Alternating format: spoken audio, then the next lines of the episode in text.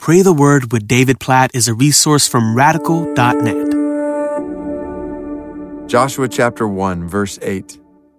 This book of the law shall not depart from your mouth, but you shall meditate on it day and night, so that you may be careful to do according to all that is written in it.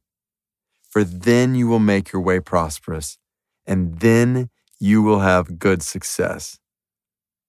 Oh, just just start from the back of this verse and ask the question, would you like good success in your life? In your work? In your family? I think we all want good success. So maybe, maybe there's a, a bad kind of success. I think probably so. There's some kinds of success that are actually not good, but I think we all want good success. Do you want your way to be prosperous? Do you want your way to be good? I think we all want that.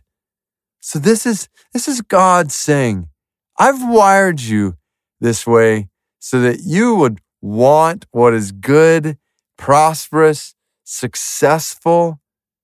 So what's the key then? Verse 8 says this book of the law shall not depart from your mouth, but you shall meditate on it day and night, so that you may be careful to do according to all that is written in it. Then you will make your way prosperous. Then you will have good success. It couldn't be any clearer. The key to a prosperous way, the key to good success is meditating on the book of the law, meditating on the word of God and being careful to do according to what you read there. What does it mean to meditate? It means we, we don't just read the Bible, like we soak it in.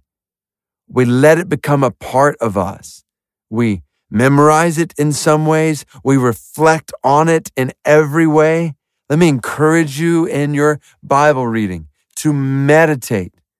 Like, don't just read through the Bible and check off a box meditate, reflect on the Bible, reflect on what you're reading, pray according to what you're reading. That's kind of the whole point of this podcast. I think what we are doing is in part meditating on scripture, and it's a good thing to meditate on, not just for a couple moments a day, but the Bible says here day and night, day and night.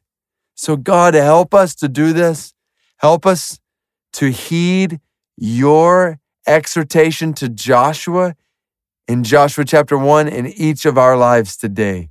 Help us to hear the book of the law. Help us to hear your word, to soak it in, to understand it, to reflect on it, to apply it in our lives, to pray it, to hide it in our hearts, to speak about it in public.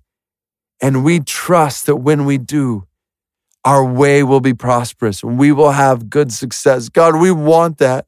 We want good success. We want success that is good according to your word, not according to this world. We want prosperity according to your ways, not according to this world. And so we need your word to lead us. We need your word to guide us in your ways. So make us a people who are marked by meditation on your word day and night. May it be so. In Jesus' name we pray. Amen.